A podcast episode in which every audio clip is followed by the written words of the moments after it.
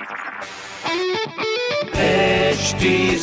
Cast आप सुन रहे हैं एच डी स्मार्ट कास्ट और ये है लाइव हिंदुस्तान प्रोडक्शन हाय, नमस्कार, मैं हूँ आरजे वैभव और आप सुन रहे हैं लखनऊ स्मार्ट न्यूज़। और इस हफ़्ते मैं ही आपको आपके शहर लखनऊ की खबरें देने वाला हूँ। खबर नंबर एक की बात करें तो लखनऊ में अभी जारी रहेगा कर्फ्यू। 2450 एक्टिव केसेस होने पर फ़िलहाल शहर में कोई छूट नहीं दी जाएगी। खबर नंबर दो की बात करें तो आईआईटी में प्रमोट नहीं किए जाएँगे स्टूडेंट्स जुलाई में इसके एग्ज़ाम्स होने की उम्मीद जताई जा रही है। साथ ही न्यू एडमिशन प्रोसेस में भी चेंजेस किए जा सकते हैं। खबर नंबर तीन की बात करें तो देश भर में कोविड के कारण प्रभावित ट्रेन को एक बार फिर पटरी पर लाने की तैयारी की जा रही है, जिसमें मरुधार समेत एक दर्जन ट्रेन के शेड्यूल बदल कर चलाई जाएँगी। ऐसी खबरें सुनने के लिए आप पढ़ सकते हैं हिंदुस्तान अखबार। कोई सवाल हो तो ज़रूर पूछेगा on Facebook Instagram and Twitter हमारा हैंडल है एट और ऐसे पॉडकास्ट सुनने के लिए log on to W W W dot H T